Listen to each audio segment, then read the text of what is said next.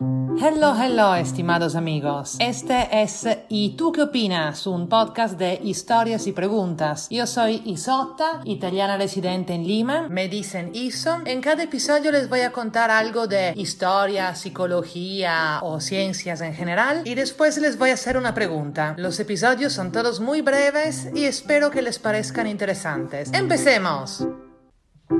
¿Qué pasa cuando no sabes el nombre de la emoción que estás sintiendo? ¿La sientes exactamente igual, solo que no le pones un nombre o hay algo distinto? A ver. Antes de mudarme a Perú, nunca había probado vergüenza ajena. ¿Qué dices? ¿Me tomas el pelo? ¿Que los italianos nunca hacen cosas tontas que te hacen sentir vergüenza por ellos? Sí, a cada rato. Pero no existe una palabra o una frase para ese concepto. Tipo, si vemos a alguien en un karaoke que destruye una canción sintiéndose Frank Sinatra, pensamos, ay, no, me muero. Y sufrimos y hasta enrojecemos por él, pero no tenemos una palabra para lo que estamos sintiendo. Y les juro que la sensación es distinta cuando tienes una palabra para lo que sientes. Cuando me enteré de esto empecé a preocuparme. ¿Quién sabe las emociones que no estoy reconociendo por no tener las palabras? Y empecé la búsqueda. Encontré cosas que probablemente ya conocen, pero también cosas muy raras. Empezando por algo más común que pero yo no conocía, hay la palabra alemana Schadenfreude, que designa un sentimiento de felicidad por la humillación de tu enemigo. Tipo cuando encuentras a tu ex que te hizo sufrir y se ha vuelto un gordo horrible. ¿Quieren algo más raro? No se preocupen. Hay. Por ejemplo, en filipino hay el concepto de gigil, que definen como el deseo de abrazar algo que es demasiado adorable, como un cachorro, un bebé, un peluche, y lo miras y no te puedes aguantar. O en japonés hay a Geige Otori, que sería la sensación de estar más feos después de haberse cortado el pelo. Ya, y ahora escuchen esta. Gezellig. Yo no se lo pronuncio para ahorrarles sentir vergüenza ajena. Se trata de una emoción que existe solo en Holanda. Bueno, por la que solo en Holanda existe una palabra. Acá mi amiga Ingrid, que es holandesa, nos cuenta de qué se trata. La palabra gezellig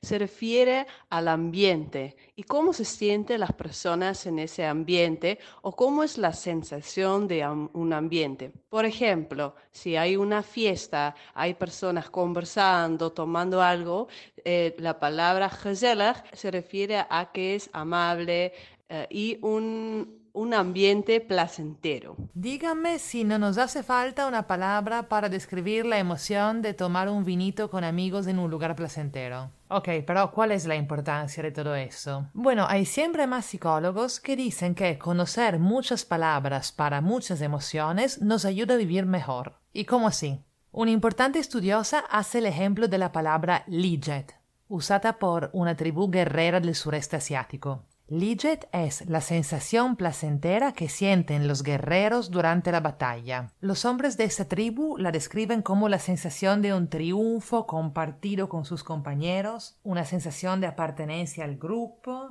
y también como la sensación de placer al momento de matar. Si lo escucharon bien. Y para nosotros es muy sorprendente, pero en esa cultura todos conocen el nombre de esa emoción y todos saben cuándo es apropiado sentirla y cuándo no. Por ejemplo, está bien sentirla en el campo de batalla y no, qué sé yo, pegando a tu vecino. Y esto es súper interesante porque muchos soldados de sociedades como la nuestra, que no tienen el concepto de Linjet, sí sienten cosas parecidas en la guerra. Muchos dicen que nunca se han sentido tan vivos como durante la lucha y nunca tan cercanos a alguien como a sus compañeros de trupa. Pero también reportan sentirse culpables por estas emociones. En particular, culpables por haber probado sensaciones positivas en momentos tan violentos. Muchos cuentan tener miedo de ser monstruos, de ser malos, y también por eso algunos no logran adaptarse más a la vida civil.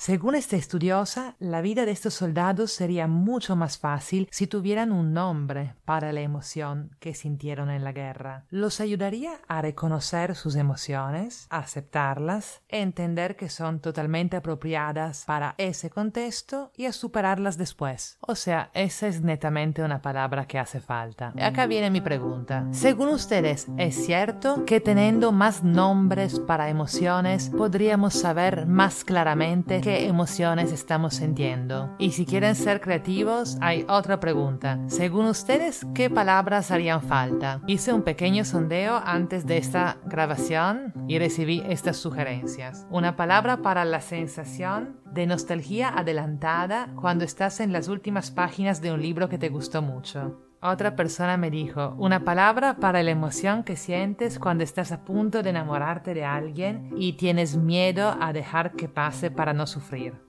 Otra persona me dijo, la sensación que sientes cuando pones la mano en el paquete de papitas y te das cuenta que ya no hay. Netamente un drama esta última. Bueno, quedo atenta a sus comentarios entonces. Si me están escuchando en Apple Podcast, por favor dejen una evaluación porque este es el sistema que Apple usa para recomendar mi podcast a más gente. Ah, y otra cosa súper importante. Si me están escuchando en la web y tienen esa sensación sin nombre que esa no es la mejor forma para escuchar, y tienen iPhone, vayan a la página de nuestro auspiciador, Castro FM, y bájense la mejor app del mundo para escuchar podcasts. Es gratis y los ayudará a descubrir muchos otros podcasts interesantes. Castro FM. Estamos en contacto, besos y hasta la próxima semana. ¡Mua!